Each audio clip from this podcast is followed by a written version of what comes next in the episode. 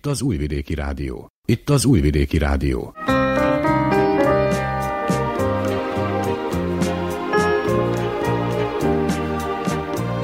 Egészségügyi mozaik.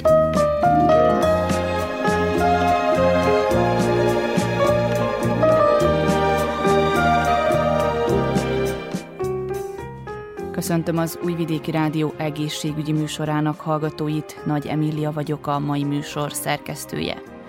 Az egészségügyi mozaik első órájában körbejárjuk a hagioterápia fogalmát.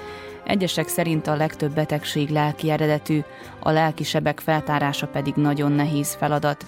Ebben segít a hagioterápia, amely közel sem új keletű ága az orvostudománynak. A témáról Kovács Géza hagioterapeutával beszélgetek. Vajon tudjuk egészen pontosan, mit jelent az emancipáció kifejezés? Miért kelt sokakban ellenérzést? Mik a legnagyobb tévhitek vele kapcsolatban? Milyen gyakorlati megoldásokkal lehetne változtatni a bekövesedett gondolkodáson, akár a mikrokörnyezetben? A budapesti Bíró Dorottya a Malom Fesztiválon tartott műhelymunkát a témával kapcsolatban. A vele készített beszélgetést sugározzuk műsorunk második órájában az Emanci című független produkcióban. Ennyi a kínálatból. Ha felkeltettük érdeklődésüket, tartsanak velünk. A munkatársak Vukicsevics Mihályló zenei szerkesztő és Deján Jocic hangtechnikus nevében tartalmas időtöltést kívánok.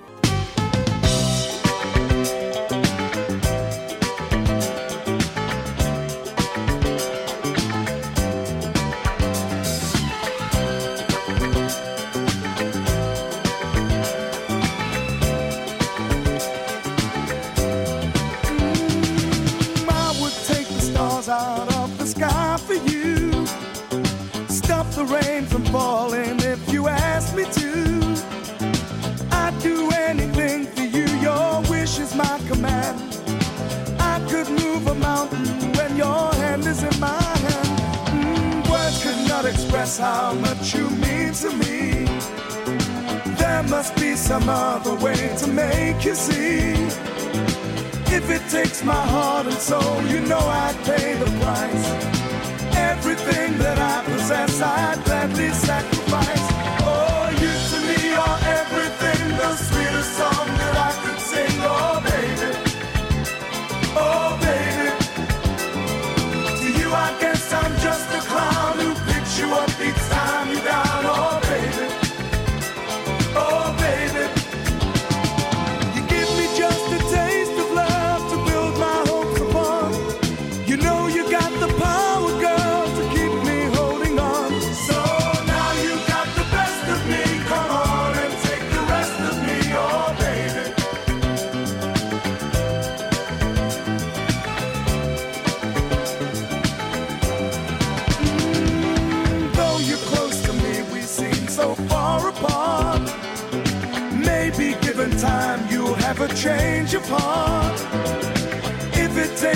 takes forever, girl, then I'm prepared to wait. The day you give your love to me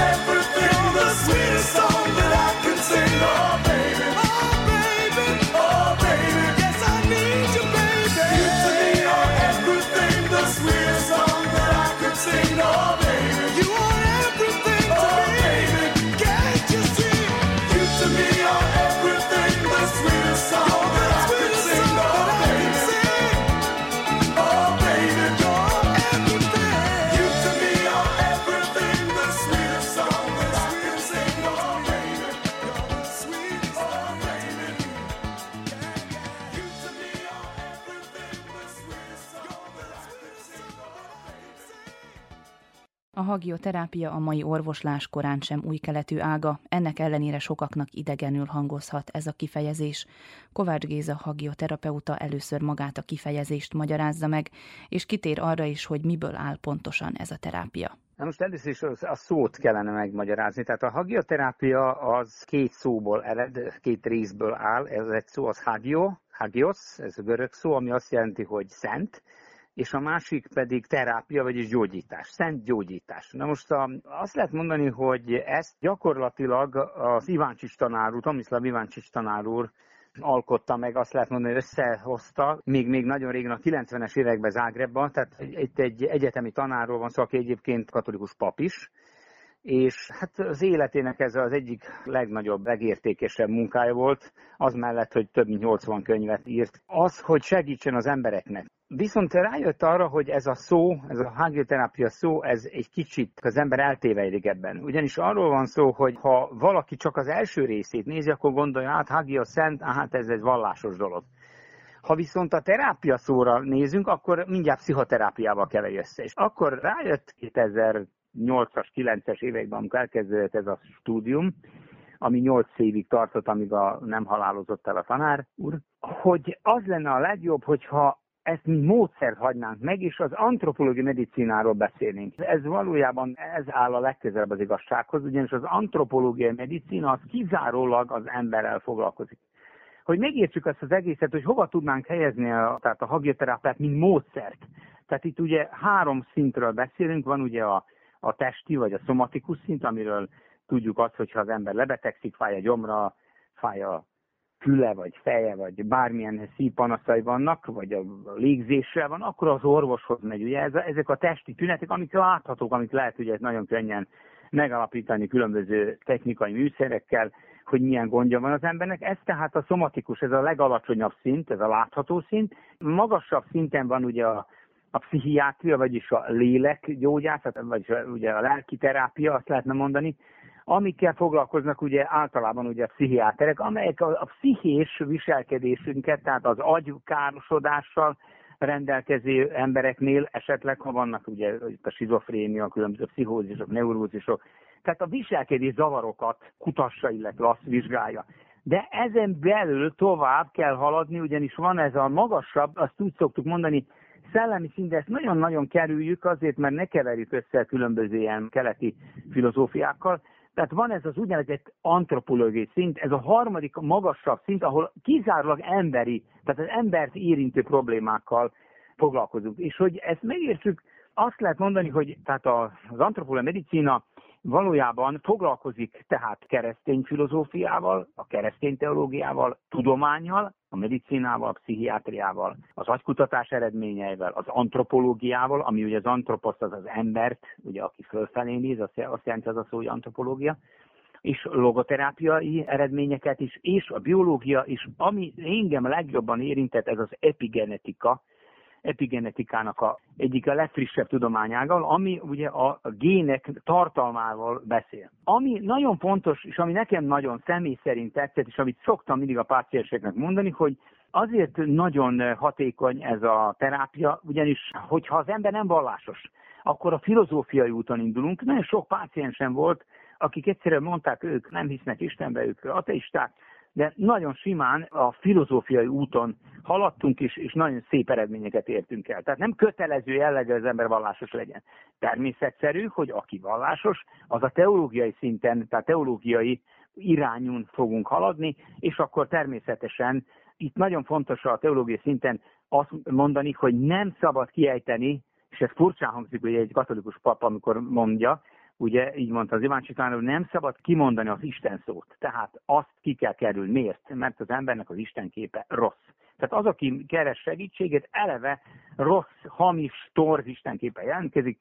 Tehát a lényeg abban van, hogy ha mondjuk, akkor azt kell mondanunk, hogy teremtő, létező, tehát inkább a filozófikus utat kell választani, lehet mondani a teremtőt, viszont, ami nagyon fontos, hogy a Jézust, amikor Jézust említjük, akkor se nem Jézus Krisztus, tehát nem úgy, hanem a názáreti Jézus, tehát mint embert, inkább emberi oldalról kell bemutatnunk, hisz ő gyógyított is, és mindig az Iván Csitánov mondta is, hogy ő volt az első hagi asszisztens, aki gyógyított. Ő volt az első, aki, aki ugye kezelte az embereket, és százszázalékos gyógyítás volt. Tehát ez, ami, ami lenne egy ilyen kezdő dolog, ami nagyon fontos, tehát amikor segítünk az embereknek, sokszor van ugye ez a kérdés, hogy mennyire hatékony ez az antropológiai medicina. A mai tudományállása szerint, az antropológiai medicina szerint ez egy meglepő eredmény, az embernek a kizárólag emberi eredetű problémáinak a 60-tól 70 százaléka csak antropológiai medicinán gyógyítható. Tehát magyarán a pszichiátria, illetve a testi, tehát a szomatikus medicina mindössze 35, legfeljebb 40 százalékban sikeres. Ezért is van nagyon sok depressziós ember, ezért is van nagyon sok ember, aki hajlamos arra, hogy legalább gondolatban akár öngyilkosságot kövessen el, vagy illetve nagyon sok a szenvedélybeteg. Pont azért, mert ezek a betegségek nem tisztán, tehát az okai nem tisztán a pszichén teljeskednek el, illetve nem, nem testi eredetiek, hanem inkább mondhatnánk antropol, tehát kizárólag emberi eredetiek. Egy nagyon fontos kifejezés, ami, ami az alapja magva valójában ennek a kifejezésnek, ez pedig a szellemi lélek. Tehát amikor minket megkérdez valaki, hogy ki az ember, akkor azt nem mondom, hogy biológiai lény, hanem szellemi lélek. Ez mit jelent? Ugyanis nagyon sokszor szoktuk mondani, hogy az ember test és lélek. Itt kihagyjuk a szellemet. Tehát amikor azt mondom, hogy test, akkor az állatnak is van teste. Sőt, a növényeknek is bizonyos formában van teste. Lélek? Összetettebb állatoknak nagyon, nagyon fontos azt lehet mondani, hogy igenis kifejlett lelkük van, sőt, a lelki életük nagyon sok helyen a kutyák, macskák, illetve a háziállatok és egyéb nagyobb emlősök nek lelki élete van, illetve nyugaton mennek pszichológusokhoz, akik kezelik ezeket az állatokat, mert ugye azoknak is van depresszió, szoronganak, rossz kedvük van. Tehát itt jövünk arra, hogy hoppá, az embernek ugye van más, és ez az, hogy az ember szellemi lény is. Mit jelent? Gondolkodik, egyetlen egy lény van a Földön, aki gondolkodik, az az ember. Tehát kreatív, személy, tehát az állat nem személy, van neki lelkiismerete, tehát ő a lelkiismeret szerint viselkedik, nincs az állatoknál, az összetettebb állatoknál és a közelünkhöz álló állatoknak is nincsen lelkiismerete, nem ismeri. Tehát ezért van az, hogy csak az ember követel bűnt. Ő követel rosszat, mert tudatosan teszi. És akkor itt eljutunk egy szellemi lélek szervre, az a tudatosság.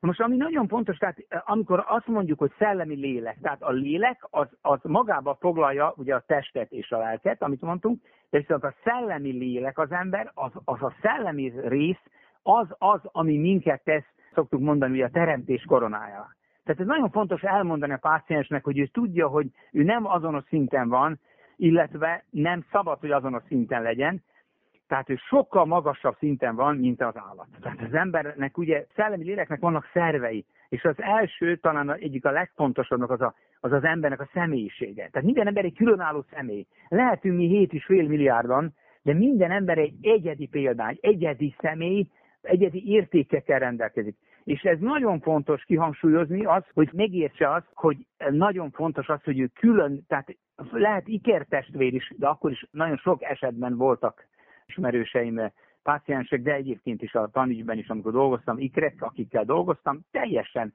fizikailag egyeztek egymással, de lelkileg, illetve egyáltalán a viselkedésben teljesen mások voltak.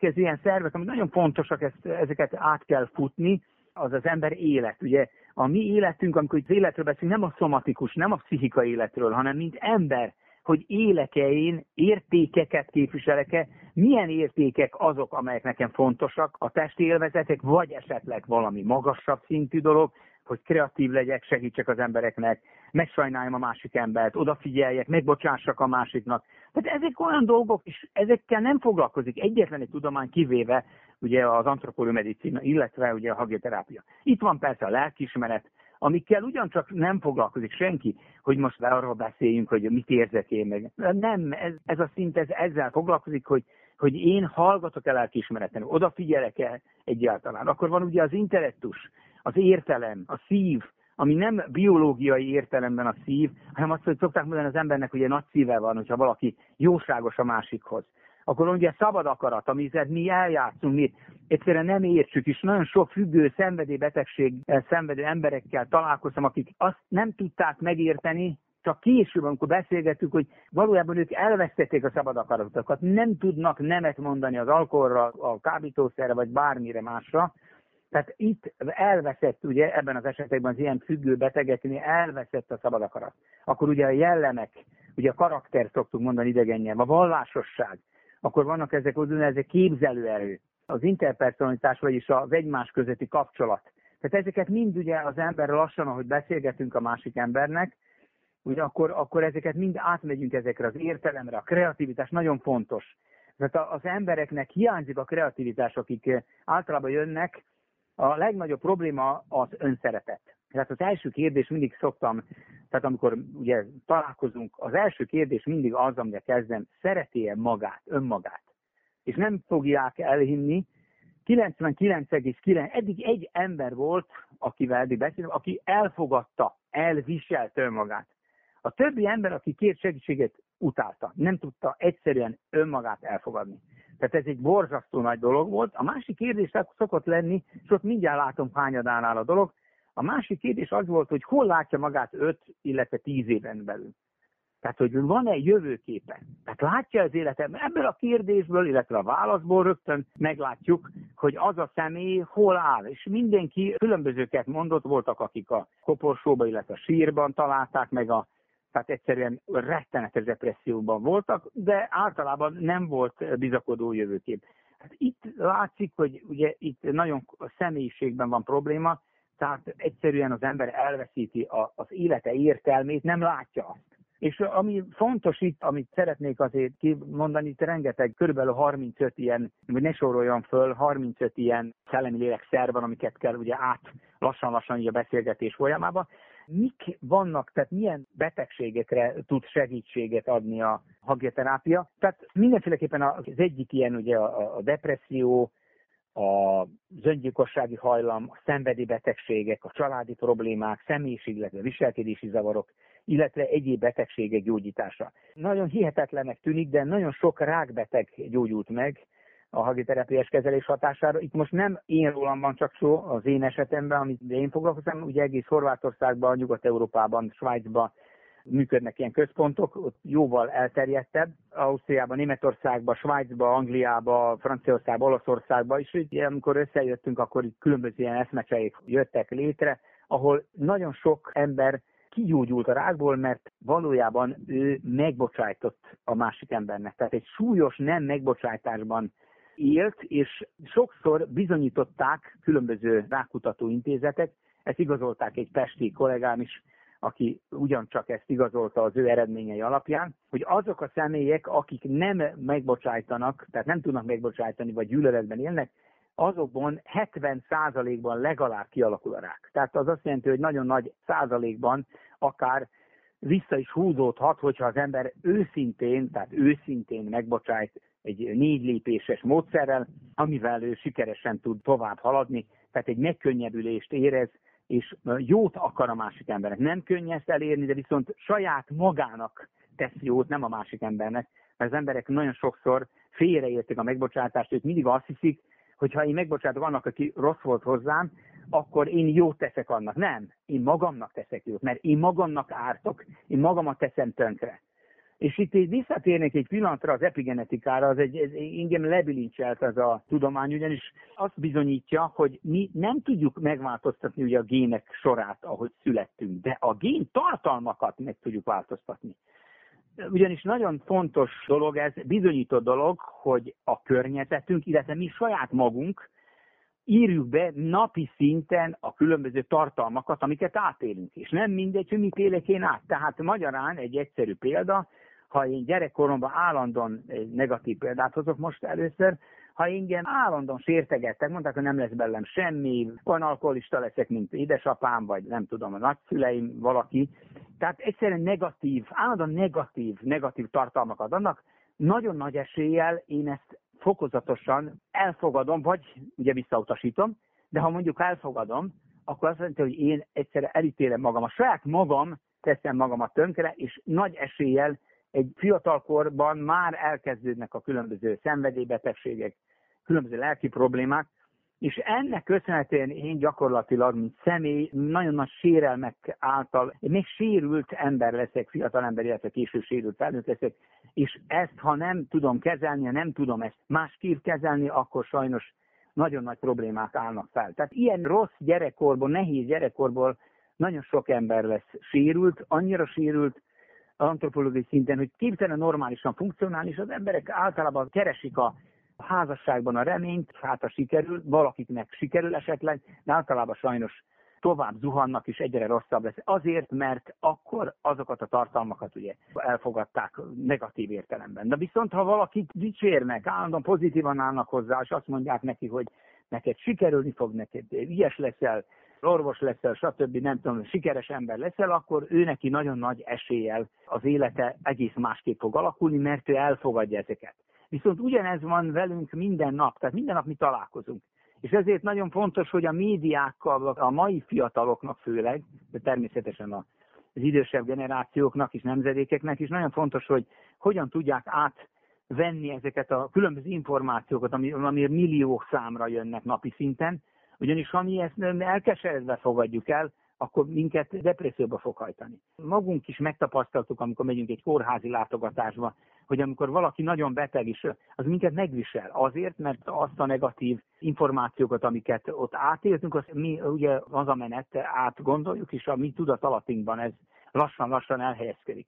Kedves hallgatóink, Önök továbbra is az egészségügyi műsort hallgatják, amelyben témánk a hagioterápia, Kovács Géza hagioterapeutát hallják. Tehát az epigenetikának az a lényege, hogy én pozitív hozzáállással, jó gondolatokkal, jó szavakkal és jó cselekedetekkel az én agysejtemet tudom regenerálni. Tehát nem igaz, hogy az véglegesen eltűnik. Igen, vannak ezek az úgynevezett genómok, amelyek fogadják az információkat, tehát én irányítom valójában a sejtjeimnek a tartalmát, és ahogy tudom javítani, úgy tudom le is rontani. Tehát nagyon fontos az, hogy milyen a hozzáállásom saját magamhoz, tehát minden valójában az önszeretetből indul. Tehát egy helyes, helyes önszeretetből indul.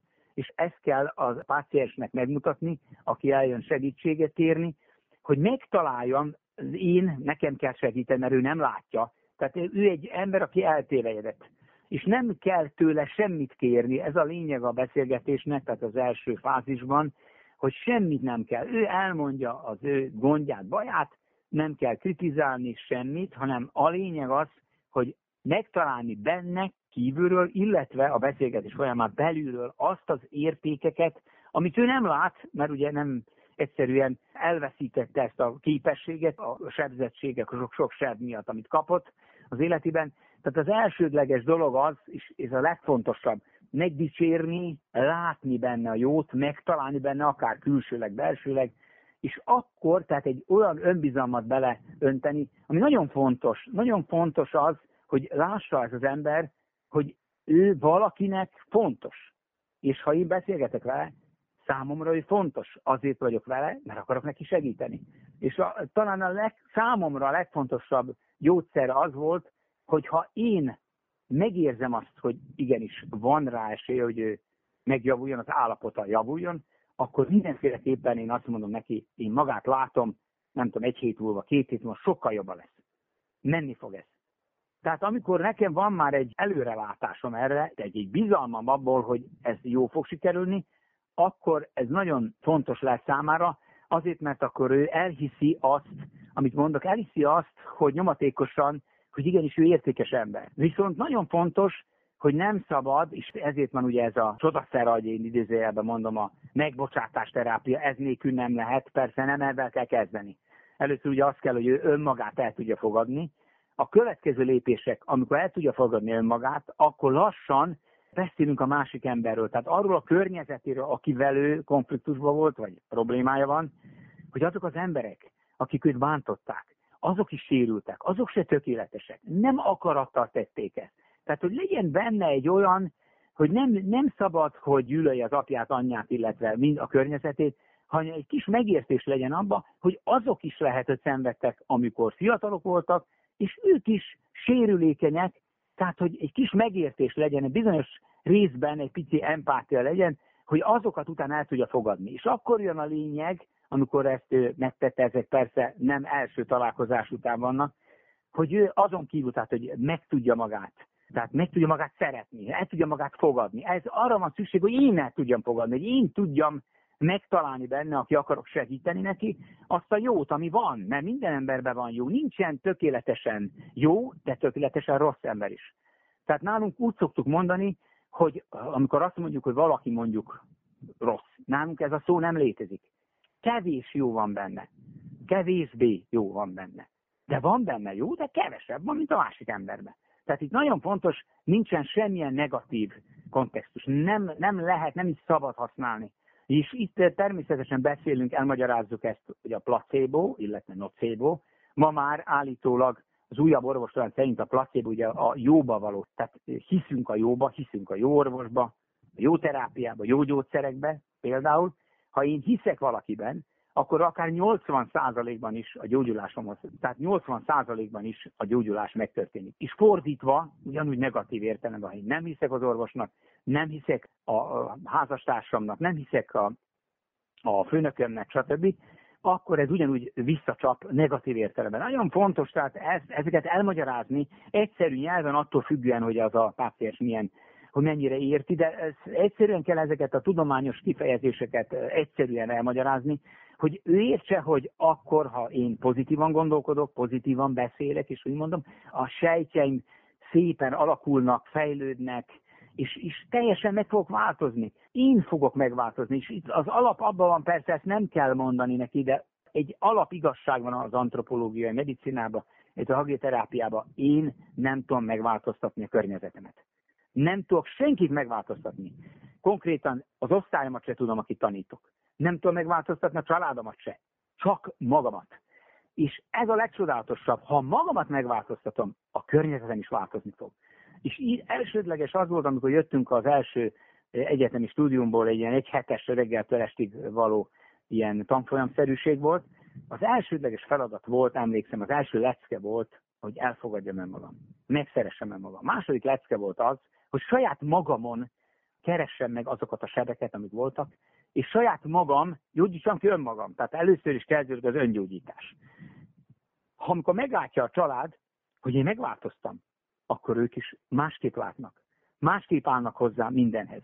De nem az, hogy én elkezdem másokat akarok megváltoztatni, az nem fog sikerülni. Az képtelenség. Akkor változok meg, akkor változik meg a környezetem, ha én először nálam kezdődek. Csak én tudom ezt megtenni.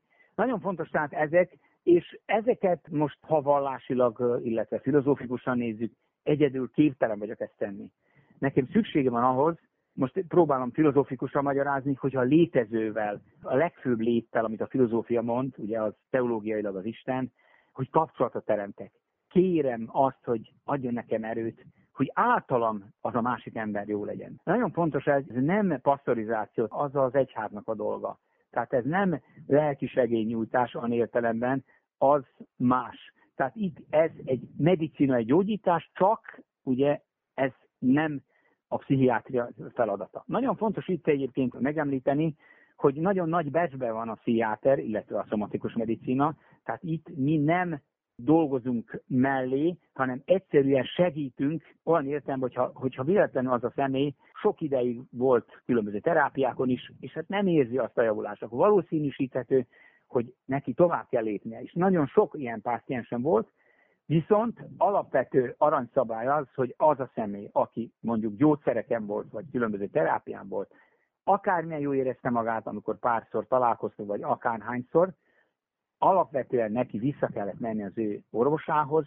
Ha ő, az orvos azt mondja, hogy igenis maga jobban van, akkor az a, a kezelést csökkentheti a gyógyszereket, illetve akár meg is vonhatja. Tehát nincs jogunk, és ezért tanuljuk a pszichiátriát is, ebből, amit ugye mondtuk, hogy nagyon sok tudományágat foglal magába az antropomedicina, hogy tudjuk, hogy mi nem, nem tudjuk kezelni a különböző pszichózisokat, különböző neurózusokat, kivéve, ha gyökerek, a baj forrása az antropológiai szinten van. De mindenféleképpen nagyon tiszteletbe tartjuk a medicinát is, és a, a pszichiátriát is, tehát nem szabad keverni a kompetenciákat, és ez egy alapvető dolog. Tehát nagyon fontos ez, hogy az embernek ugye segíteni kell, de ugyanakkor tiszteletbe kell tartani ugye a kompetenciákat. Tehát itt azért nagyon fontos, hogy jártasak legyünk eléggé az agykutatásokban, tehát a különböző eredményekben, az antropológiában, ugye a logoterápiában, erről nem beszéltem, ugye a logoterápiának a Viktor Frankl a megalapítója, aminek gyakorlatilag az az alapelve lehetne mondani egy dióhéjban, hogy minden szenvedésnek meg kell találni az értelmét. Tehát valami értelme, ha van értelme, akkor az a szenvedés el fog tűnni. Ha nincs, akkor jön a probléma. Ez egy alapvető dolog, ami ugye a logoterápiára, ott is ugye ezeket a gyógyszereket, ahogy mi szoktuk mondani, használjuk föl. Tehát nagyon fontos, hogy gyakorlatilag ezt nem a saját erőmmel teszem, hanem összekapcsolom magam a legfőbb jóhoz, a jó, az igazság, a szépség és a szeretethez. Ez az, ami ugye a filozófikusan nézve a létező, a legfőbb létező, ami ugye személy, attól, avval együtt közösen tesszük, azzal, hogy én általam megy ez a gyógyszer a másik ember számára, és ezért ezek a kezelések ugye díjmentesek, mert egyszerűen én nem a saját értelmemmel, tudásommal teszem, hanem én csak kapom azokat az információkat, amiket én adom tovább. Tehát ezért nagyon fontos ezt megemlíteni még, hogy ez a különbség, ami mondjuk az antropomedicinával van, hogy nekem személy szerint igenis kell imádkoznom. Saját magam, tehát mielőtt én tehát egy kezelést tartok, nekem otthon csendben egy fél órát kell beszélgetnem Jézussal. Tehát, hogy én azt a szemét el tudjam fogadni, de tilos az imádkozás a pácienssel. Semmi abszolút arról nem beszélünk. Tehát az az én vallási életem, ez fontos, hogy én felkészüljek, hogy nekem türelmem legyen hozzá, és hogy azt, azok a gondolatok menjenek, amik, amik kellenek. Ehhez viszont nekem nem lehet, tehát itt is itt ilyen egy nagyon fontos dolog, amíg a, a szomatikus medicinában az orvos akármilyen összeveszhet otthon a feleségével vagy férjével, és elmegy, és akár lehet, hogy jó diagnózist hoz. Ugyanúgy a pszichiáter is lehet, hogy vannak problémái otthon, de azokat ő lehet, hogy szépen lekezel és problémamentesen csinálja. Nálunk ez nem megy. Tehát én képtelen vagyok segíteni az embernek, ha én mondjuk egy konfliktusban voltam otthon, vagy, vagy a főnökömmel, vagy az iskolában, és akkor elmegyek egy beszélgetésre. Nem tehetem meg, mert egyszerűen képtelen vagyok rá, mert ugye a kapcsolat önmagammal, illetve a teremtővel megszakadt. Tehát kötelező jellegű egy legalább egy 20 perces vagy fél órás egy meditatív ilyen állapot, amelyben én egyszerűen felkészülök lelkileg arra az emberre, tehát egy nyugalom, hogy megteszem azt a megbocsátást. Tehát egy nyugalmas állapotba kell avval a másik személlyel tárgyalni. Tehát ez, ez egy nagyon fontos dolog, ez a különbség ugye ezeknél a, a beszélgetéseknél. Az Újvidéki Rádió műsorát hallgatják. Embertől függően természetesen azt lehet mondani, hogy nagyon sok, lehet két-három esettől, amit általában attól függően ugye mennyit beszélgetünk meg, hogy milyen a probléma. Nagyon nehéz őket megítélni, hogy hány percesek, de nem kell, hogy túl hosszúak legyenek, általában 45 percesek, ami nagyon fontos, hogy tehát lassan, fokozatosan ugye haladunk előre, tehát nagyon kell biztatni, illetve szoktunk idézőjelbe házi feladatokat adni.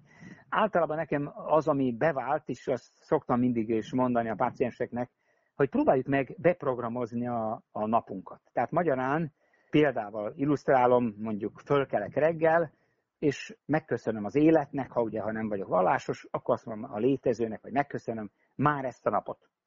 Függetlenül attól, hogy az így elindul. Tehát nagyon fontos egy pozitív programra menni, semmilyen negatívumot nem kell mondani, tehát ez egy ilyen gyakorlatilag epigenetikai, ugye mondhatnám, elképzelés, illetve lépés. Tehát reggeltől szép lassan részletezem, ha megyek a munkahelyre, jó lesz, nagyon jó, jó lesz ez. Én hiszem azt, hogy ez a nap fantasztikus lesz, és akkor lassan részletezem a, amennyire lehetséges, nem kell ugye minden percet, de alapvető dolgokat a munkahelyre megyek, nem tudom, elmegyek ide vagy oda, hazajövök, nagyon jó lesz, a családdal nagyszerűen fogom érezni magam. A lényeg az, hogy nem kell semmilyen negatív dolgot mondani, tehát nem kell hogy nem fog veszekedni, vagy nem, akkor biztos veszekedés lesz. Minden pozitívan kell nézni, és ez nálam és a pácienseknél, ha betartották, tökéletesen bevált. Mindig este újból hálát adtunk, tehát függetlenül attól, hogy ateista vagy nem, hálát adtunk az életnek, fúj de jó volt, nagyon jó volt ez, tökéletes sikerült. Azért, mert amikor én így látom, akkor eleve én már egy ilyen jó hangulatba kezdem a napot, és ha történik is valami, semmi gond, hát van ilyen természetesen. Gyengék vagyunk, mindannyian hibázunk. Nagyon fontos tehát ezek, a, ezek az alapvető gyógyszerek, ugye, hát az az önszeretet, akkor ugye kibékülés önmagamban, illetve a másik emberrel, és akkor fokozatosan jönnek azok a problémák, amiket ugye attól függ, melyik szervet kell gyógyítani, illetve melyik szervel kell, és akkor jönnek ugye ezek a házik, hogy kicsit otthon gyakorolni, megpróbálni, megszeretni önmagamat, az első házi, akkor keresni jó tulajdonságokat, illetve rosszat, tehát hogy egyáltalán ismerem-e magamat, mert az emberek nagyon hajlamosak, hogy nem ismerik önmagukat. Tehát ha kérdezem tőle, tud-e tíz vagy jó vagy rossz tulajdonságot tenni, hát nehezen fog találni. Egyszerűen nem ismeri önmagát.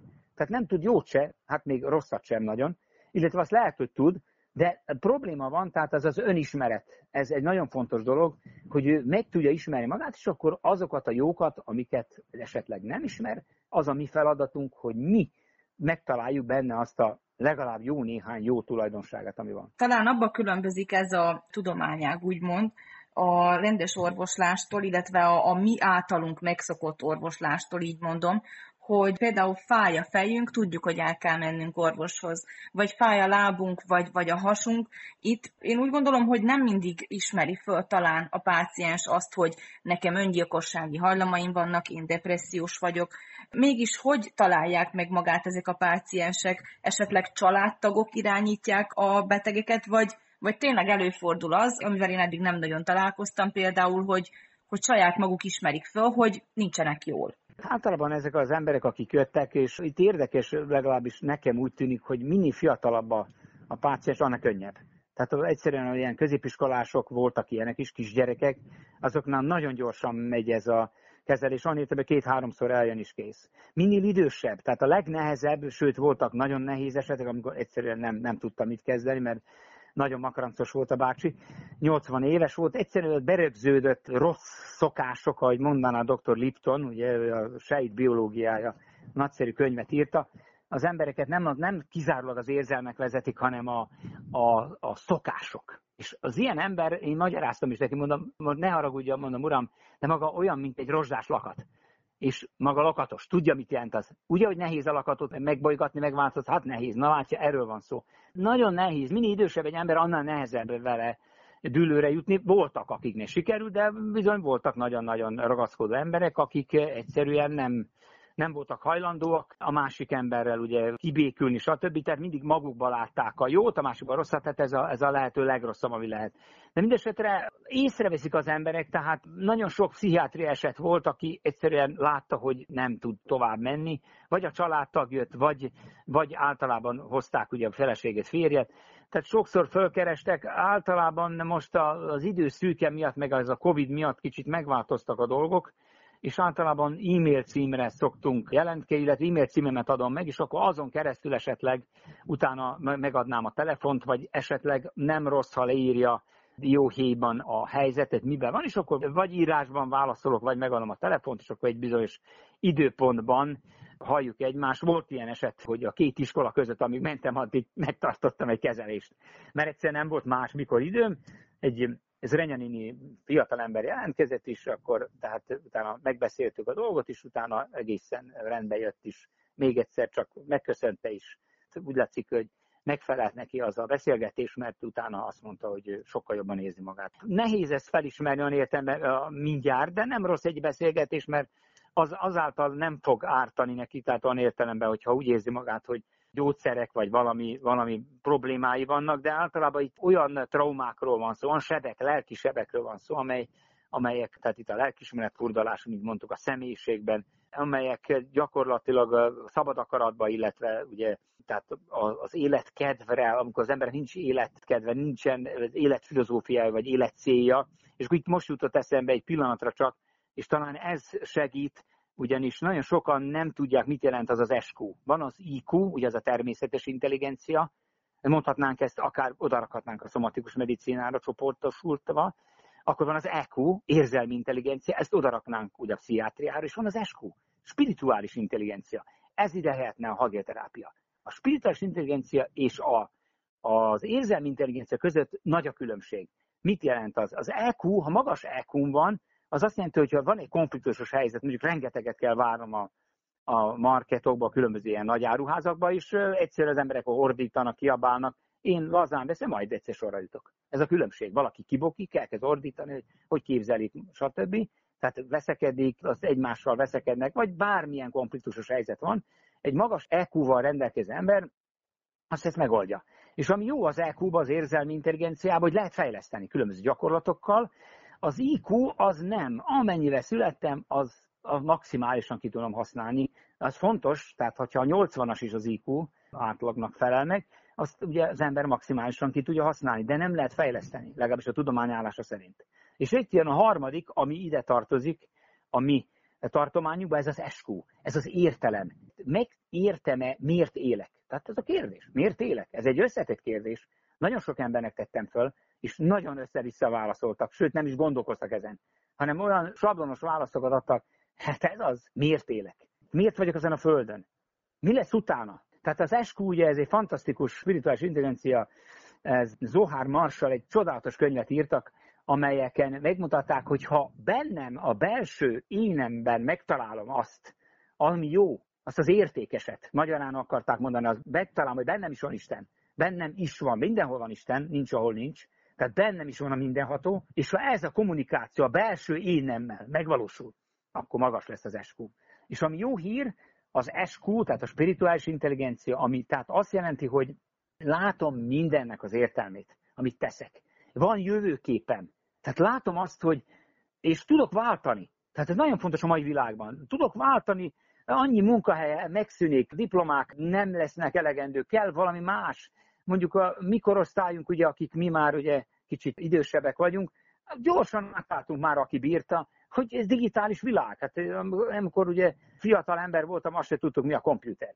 Tehát egyszerűen át kell állnunk a mai világban, és ez nem mindenkinek sikerül. Itt bírja az ember céltudatosan, ha van helyes önbizalma, helyes önértékelése, akkor igenis át tud állni. Tehát kreatív lesz, és ezért fontos, mindig szoktam mondani, nagyon sokszor szoktam mondani, hogy a kreativitás az nem csak a művészeknél van, nem csak a műtőorvosoknál van, nem csak a, nem tudom, zeneszerzőknél van, vagy a, különböző irodalmároknak, akik verseket vagy zenéket komponálnak, zenészek, hanem egyszerű átlag embereknél, akik főznek, tehát egy 80 éves ember is lehet kreatív, egy új receptet próbál, vagy megigazítja szobában, vagy új azt a terítőt rak fel, vagy a virágokat meg átvált, átrakja, vagy új virágot ültet el. Tehát mindig lehet, és ez fontos, nagyon sok páciensnél ez volt a baj, hogy a kreativitás elmaradt. És pont ezt, amikor valami új tippet adtunk, volt, hogy egyszerű esetnél egy asszonynál például az, hogy mondtam, hogy süsse nekem palacsintát. És én megdicsértem. És ez az egész egy akkora fordulópont volt, hogy egyszerűen ő értékesnek érezte magát. Addig meg ment, ment az egyik pszichiáter kezelés a másikra. És én mondtam, hogy nagyon jó, sütti palacsintát. Mondom, süssön még egyet, egy másik fajtát. És a férje jött, ez volt egyébként az első közötti páciensem, férje mondta, hogy nem tudom maga mit csinálni, az én felesem teljesen megváltozott. Miért? Mert egyszerűen értékesnek érezte magát. Végre visszajött az az önbizalma, hogy ő valami, hogy ő valaki, hogy nem egy egyszerű semmi, hanem egyszerű, igen, egy értékes ember, aki tud főzni, tudott is, csak valahol elment. A vonat is most visszatért arra a helyes útra. Tehát egyszerű példákon is nagyon-nagyon fontos, tehát ez, ez mind a, ugye a kreativitás és az eskút mutatja. Tehát ez, amiket itt mondtuk, ezeket, ez mind az eskóban van. És ezért nagyon fontos ugye a, ez, a, ez a magas, ez a, ez a magas, legmagasabb intelligencia, hogy ezt az ember tudja fejleszteni, és ez a jó hír. Én te! Én te! Én te! Én te! Ez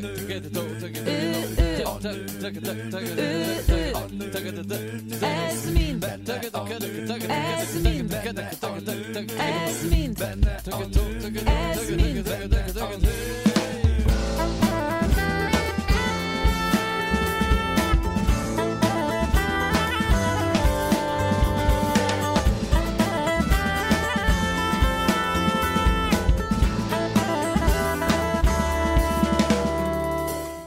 Emanci, a női leg. Női témák nem csak nőknek. Minden héten az Újvidéki Rádióban.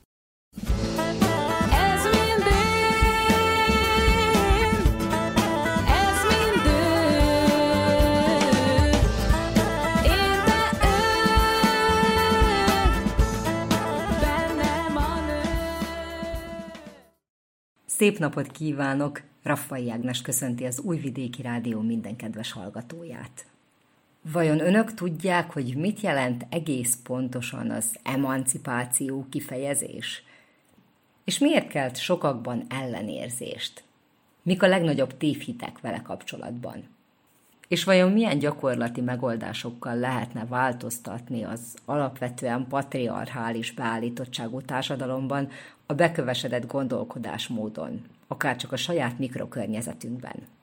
Vajon vannak tipikus női és férfi munkák, női és férfi szerepek? Vagy ezeket a hagyományokat nem kell továbbvinni, és valahogyan ki lehet belőlük lépni? A budapesti bíró Dorottya az idei Malon Fesztiválon tartott egy műhely munkát a témával kapcsolatban.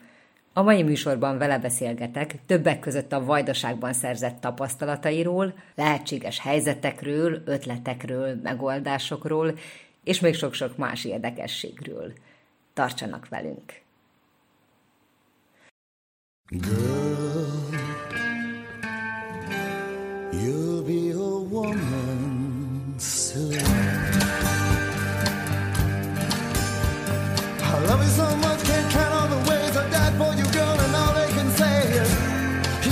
your kind. They never get tired of putting me down, and I never know when I come around what I'm gonna find. Don't let them make up your mind. Don't you know, girl? You'll be a woman soon. Please come take my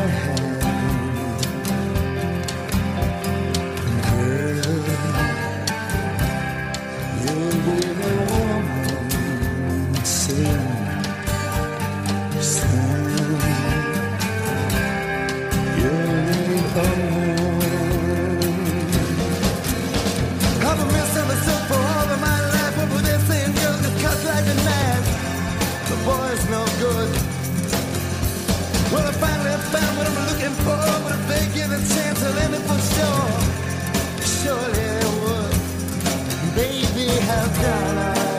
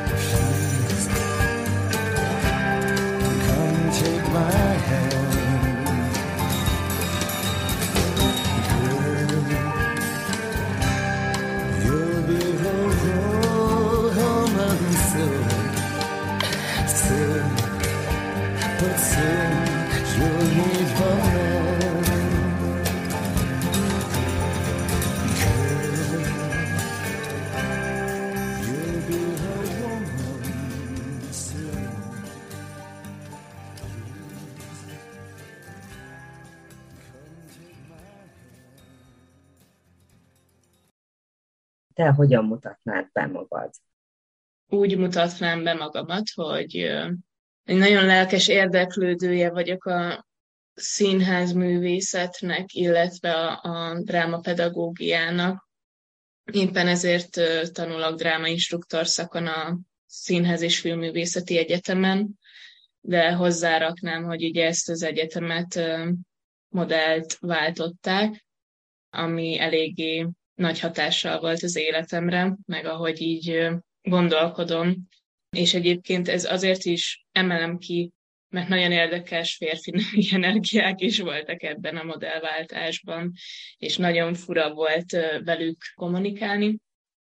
Drámainstruktor vagyok, és pont ezért mindenre nyitott vagyok, és ehhez a témához is úgy jutottam el, hogy azt éreztem, hogy, hogy nem rendeztem el magamban ezt a kérdést, vagy hogy így nincsenek rá válaszaim, de sugallataim sem. És éppen emiatt csak egy érdeklődője vagyok a feminizmus témának, nincsen szakértője, tehát ezt kiemelném hogy nagyon figyelmesen járok a világban, hogy ki hogy gondolkodik erről a Malom Fesztiválon jártál Vajdaságban, és a nőiességről való gondolkodással kapcsolatban tartottál egy műhely munkát. Mesélj egy picit erről, kérlek. Neked milyen tapasztalataid voltak? Hogyan nézett ki ez a nap?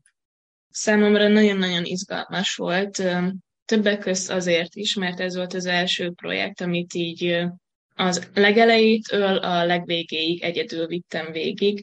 Ez nekem egy célom is volt, mert az egyetemen folyamatosan párban dolgoztunk, vagy négyes, ötös csapatokban, és azt éreztem, hogy emiatt nem tudom kitalálni, hogy pontosan én hogyan menedzselek egy projektet. Egyébként egy külső ember kérdezte, hogy nem akarnék erről a témáról csinálni foglalkozást is, akkor jöttem rá, amikor ő megkérdezte, hogy miért is ne, illetve, hogy ez már nagyon régóta forgolódik bennem.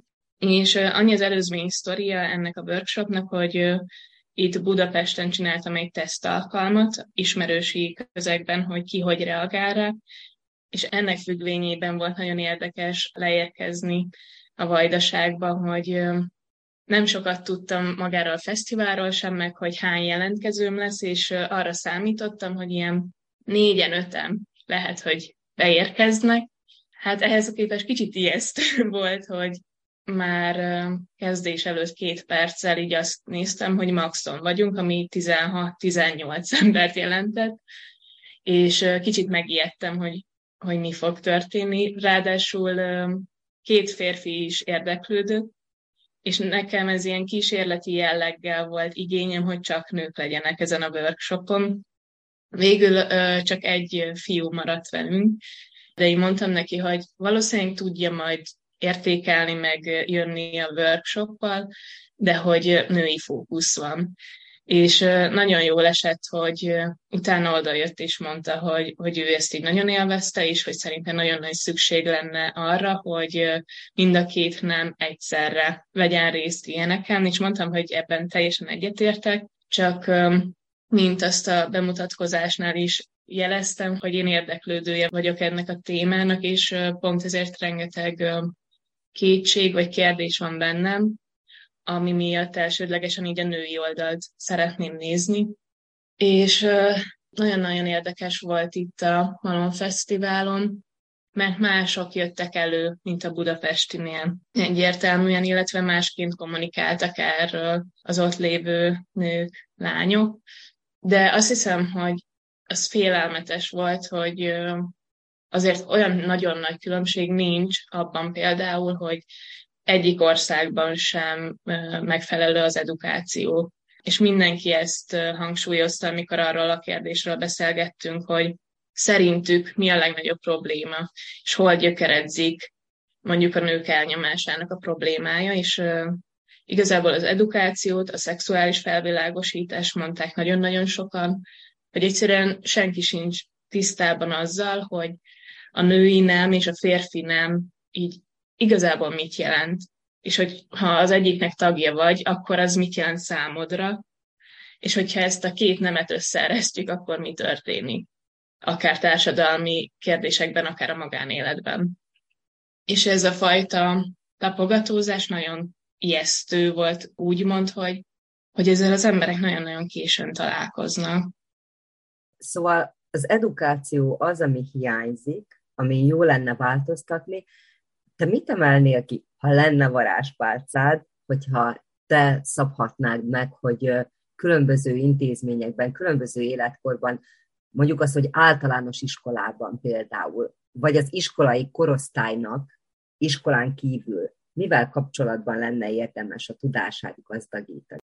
Azt hiszem, hogy a jelenlegi társadalomnak egyébként ez nagyon nagy hiányossága, vagy pont azért vannak sokan elveszve férfiként és nőként egyaránt, mert aki nagyon hisz a feminizmusban, ő felrúgja a szerepeket, aki nagyon ragaszkodik az eddigi bevált szerepekhez, az pedig így erőszakosan teszi ezt, és igazából nincs kimondva, hogy milyen társadalmi szerepek vannak ma, és milyen társadalmi szerepeket kellene betölteni. És a workshopon is beszéltünk a feminizmusnak az irányzatairól, az újraértékelő feminizmusról, például vagy a strukturális feminizmusról, és ezek arról szólnak, hogy a női principiumokat újraértékelni például, tehát hogy ami nőiesnek mondható, hogy a szövésfonás, nem tudom én micsoda értékkel bír, és hogy ne degradáljuk csak azért, mert azt gondoljuk, hogy női, és hogy lehet, hogy ezt vinném be iskolás közegekbe, hogy, hogy a gyerekek lássák, hogy attól, hogy valami nőiesnek mondott, akár a szövésfonás, a rajzolás, vagy a, a gyerekekkel való játék, vagy az, hogy tanítjuk egymást, az is nagyon-nagyon nőiesnek mondott, hogy ezt a fiúk is tudják csinálni, és az, hogy nem tudom, sportolunk, vagy valamit vezetünk, legyen az egy játék, vagy egy bármilyen folyamat, ez pedig ugye férfiasnak mondott erősség, és hogy, hogy a gyerekeket erre megtanítani, hogy mindegyikhez kell másfajta szám, másfajta gondolkodás, és nem baj, hogyha neki az egyikhez nincsen elég, nem tudom, motivációja, hogy megtanulja, de hogy értékelje, hogy a, most maradok a szövésnél, hogy a szövés nem csak annyi, hogy nem tudom, vonalakat ide-oda rakok, hanem az egy valódi művészet. Tehát van benne érték, és talán ez segítene abban, hogyha később felnőnek, és azt látják, hogy nem tudom, tanítónéni van mindenhol, hogy ez csak egy ilyen női szakma, amire csak a nők képesek, mert többre nem képesek, hanem megtanulni, hogy igen, az egy nagyon-nagyon komoly szakma tanítani valakit úgy, hogy a másik megértse, hogy mit szeretnél, és fejlődjön általak. Szóval igen,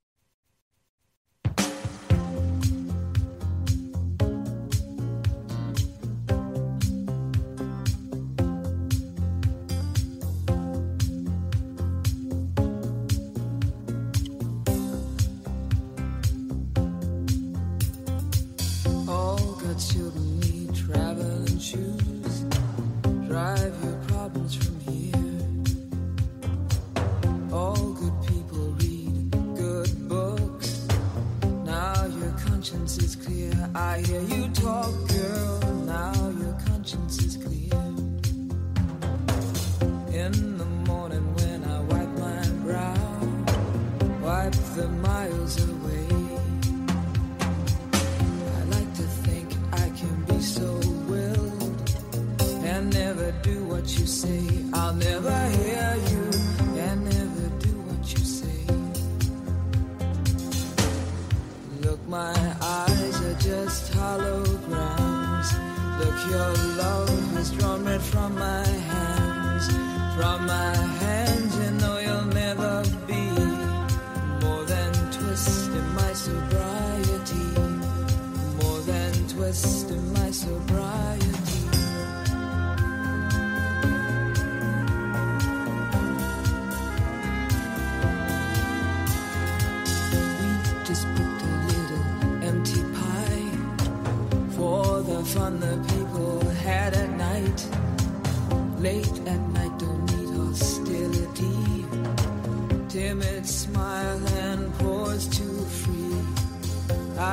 don't care about their different thoughts. Different thoughts are good for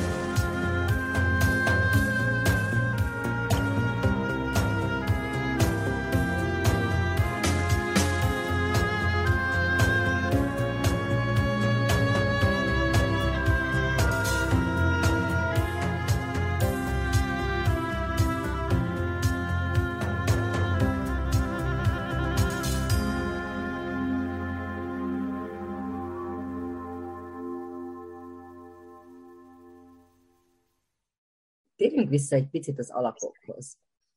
A feminizmus, mint olyan, az azt gondolom, hogy nagyon sokaknak a fejében különböző képeket hoz elő, különböző fogalmakat, vagy azt gondolják, hogy a feministák azok valami harcos amazonok, de hogy miért is harcolnak, és igaziból mi is az az Amazon, az nem biztos, hogy nagyon tisztán van megfogalmazva, vagy teljesen rendben van téve. Uh-huh. Arra kérlek, hogy segíts most nekünk egy picikét irányt mutatni, és tényleg rendbe tenni a dolgokat. Tulajdonképpen mi a feminizmus? Hát igen, a workshop során is erre tettünk kísérletet. Én onnét indulnék el, hogy nekem ez nagyon sokat jelentett, amikor rátaláltam arra, hogy több mint 20 irányzata van a feminizmusnak. Tehát, hogy, hogy nem kell egy dologhoz, egy eszméhez ragaszkodni. És innentől kezdve én azt vallom, hogy ez a feminizmus, amikor meg tudjuk fogalmazni azt, hogy mi nem tetszik, ez ellen hogy szeretnénk tenni, hogy azt is beleszámítjuk, hogy ezzel a férfi oldalt hogy lehet bevonni. Én abban nem hiszek, hogy, hogy a feminizmus a női elnyomás, és akkor végre a mi oldalunk jön a világuralomban, tehát hogy ezt így nagyon, nagyon károsnak tartom, hogy így gondolkodjunk.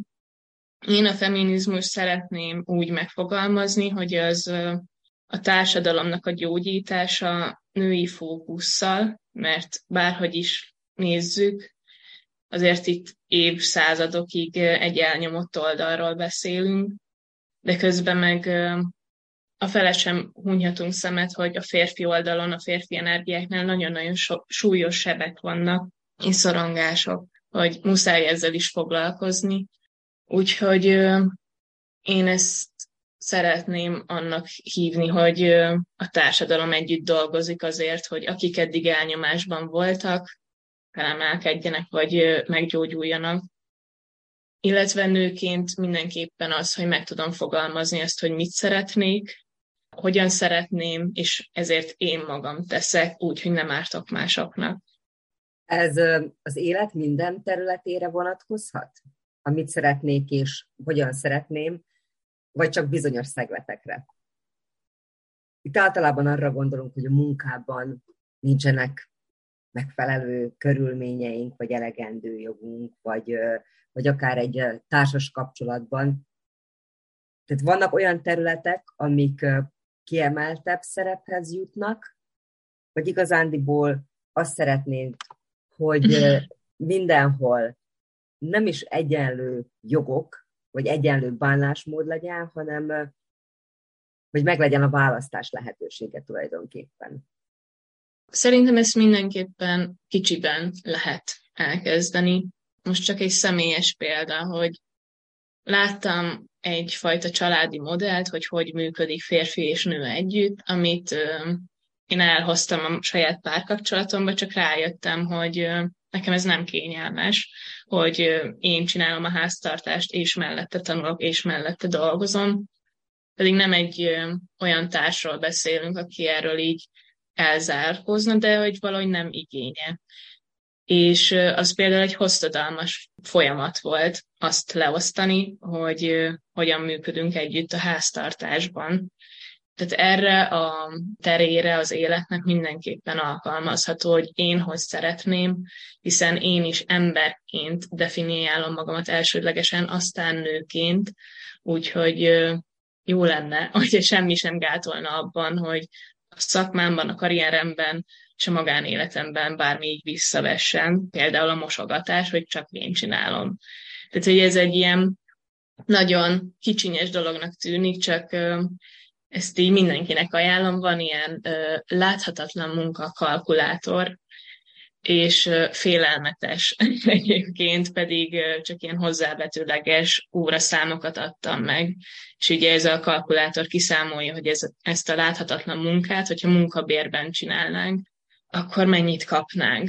És úgy, hogy én nem írtam bele gyereknevelés, meg ilyesmiket, így is 200 ezer forint jött ki. Azt gondolom, hogy a háztartás vezetése az egy nagyon érzékeny pont a legtöbb családban, vagy a legtöbb párkapcsolatban, mert valóban általában azt gondoljuk, és úgy nőttünk föl, és ezt hozzuk magunkkal generációk óta, hogy ez a nőnek a dolga. Ezekből a, a bekövesedett szokásokból, modellekből gondolom, hogy igazán nehéz kilépni. Hogyan lehet mégis? Vannak esetleg gyakorlati tanácsok, trükkök, hogy, hogy mit lehet tenni? Hogy ha az igény bennem megszületik, ha én fölismerem, akkor vajon a, a társat, a partnert hogyan lehet rávenni arra, hogy férfiként nem szégyen teregetni? Hát ez egy nagyon jó kérdés. Nem tudok jobb választ erre, vagy okosabbat, mint hogy a kommunikáció. És a tiszta kommunikáció az, hogy konkrétan megfogalmazni, és nem utalgatni, hogy mit szeretnék, és hogy szeretném. Nekünk ez ö, tényleg hosszú folyamat volt úgy, hogy így tényleg beinduljon, és gyakorlattá váljon ez a kölcsönösség a háztartásban és igen, volt, hogy nem tudom, hetente le kellett ülni, hogy figyelj, ez még mindig kevés nekem, még mindig kevés, és kérlek, gyere még, és gyere segíteni még, és azt megértetni a partnerekkel, illetve azokkal, akikkel így ilyen konfliktus helyzetekbe kerülünk, hogy mindenki definiálja magát elsődlegesen emberként, aztán férfiként, aztán nőként, mert mindenkinek emberként van elsődlegesen élete, és erre az életre elegendő energiája és motivációja, amit nem veszíthet el csak azért, mert férfiként ennyi és ennyi teher van rárakva, illetve nőként ennyi és ennyi feladat van rárakva, és hogy ebben egy ilyen partnerséget kiépíteni. Azt hiszem, ez nagyon fontos, hogy kiemeljük, hogy ez partnerség, és nem, nem elvárás, vagy feladatkiosztás, vagy nem követelni, hogy már pedig te segítesz nekem, mert én egy elnyomott nő vagyok, és én ezzel most küzdök, mert valószínűleg ezzel csak így bezárna rögtön, és nem tudom, elvonulna a szobájába játszani, hanem tényleg azt mondani, hogy figyelj, ez így nem, nem oké nekem, mert hátráltat valamiben és téged nem fog hátráltatni ez a plusz egy bögre.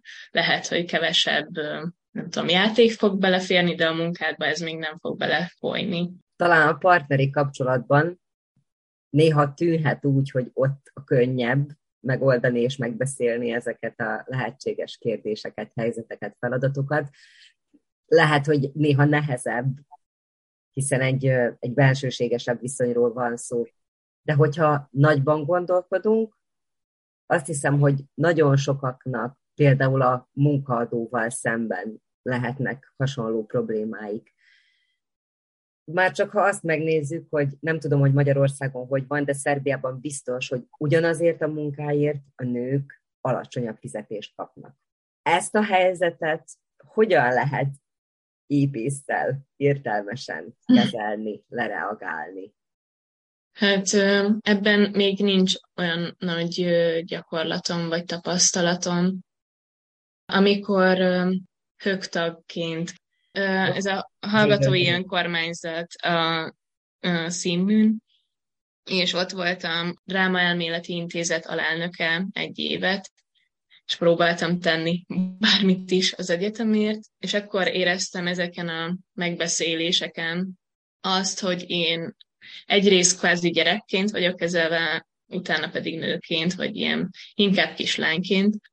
Én úgy igyekeztem áthidalni, hogy nagyon higgadtan, csak és kizárólag a, problémákra koncentrálni, és azokat súlykolni, hogy én ezért vagyok itt, hogy ezeket oldjuk meg, nem érzelmi dolgok miatt, mert valahogy mindig az jött elő, hogy ilyen érzelmileg igyekeztek rám hatni. Nem is értettem, hogy ez most így hogyan lehet egy lehetőség egy megbeszélésen, ahol problémákról beszélünk, hogy érzelmek kerülnek elő. És valahogy azt éreztem, hogy ez annak szól, hogy én akkor ettől most így meg fogok lágyulni, hiszen nő vagyok. És nagyon nehéz volt én csak ilyen egyszerű, és lehet, hogy használhatatlan trükköket tudok mondani, hogy innentől kezdve elkezdtem arra ügyelni, hogy hogyan öltözök fel. Tehát, hogy így tényleg legyen egyfajta védelmem vagy pajzsom azáltal, hogy olyan ruhát veszek fel, amiben maga biztos vagyok, és amiben nem azt hangsúlyozom, hogy nő vagyok. Nekem ez segített abban, hogy úgy kommunikáljak velük, mintha partnerek lennénk. A többi részével, hogy hogyan lehet épészűen ezt így kibírni, hát, hogy őszinte legyek, tanástalan vagyok, mert, mert erre nem látok más példát, vagy más lehetőséget, mint hogy jogi szervezethez fordulni. Szerencsére Magyarországon több is van, de azt érzékelem, főleg így az isztambuli egyezménynek a nem aláírásával és családon belüli erőszaknak az elbagatelizálásával, hogy még ők sem tudnak annyira célt érni, vagy vagy nem olyan gyorsasággal, mint ők szeretnék, meg amennyire kellene. Úgyhogy azt hiszem, hogy ehhez minden nőre szükség van, hogyha pici lépésben is, de elkezdje ezt a fajta kommunikációt és partnerséget kiépíteni mindenhol, és türelmesnek lenni és bízni, hogy ez most már így tényleg egy folyamat, ami elindult mindenhol. Most ez lehet, hogy nagyon naív mondat, és hogy egyszer így végre megérkezünk oda, hogy na akkor most már tényleg el lehet kezdeni beszélni a bérrendezésekről. Nagyon szépen köszönöm. Én azt gondolom, hogy ebből a beszélgetésből is sokat tanultam. Én főként azt vinném el magammal, hogy, hogy elsőként ember vagyok, és utána vagyok nő, és hogyha ezzel tisztában vagyok, akkor nem asztalt verve és hisztizve, ugrálva mondom azt, hogy már pedig nekem jogaim vannak, hanem akkor egyszerűen egyértelmű, hogy de ugyanaz lehet tőlem az elvárás, és ugyanazt várhatom el én is a másik féltől, attól függetlenül, hogy milyen neműnek születtem. Tep, tum, tararum, tep, tum, tararum, tep, tum, tararum, tep, tum, tararum. Kedves hallgatóink, ennyi fért mai műsorunkba, melyben Bíró Dorottyával beszélgettünk a női minőségekről, a női létről, az emancipációról. Köszönöm, hogy velünk tartottak. A szerkesztő Raffai Ágnes mára búcsúzik Önöktől. take away